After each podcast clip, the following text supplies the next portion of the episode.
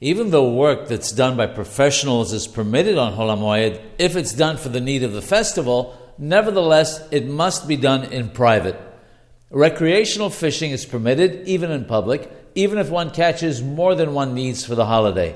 There's a difference of opinion concerning professional fishermen. Therefore, professional fishermen should do their fishing in private without others noticing, as we've mentioned.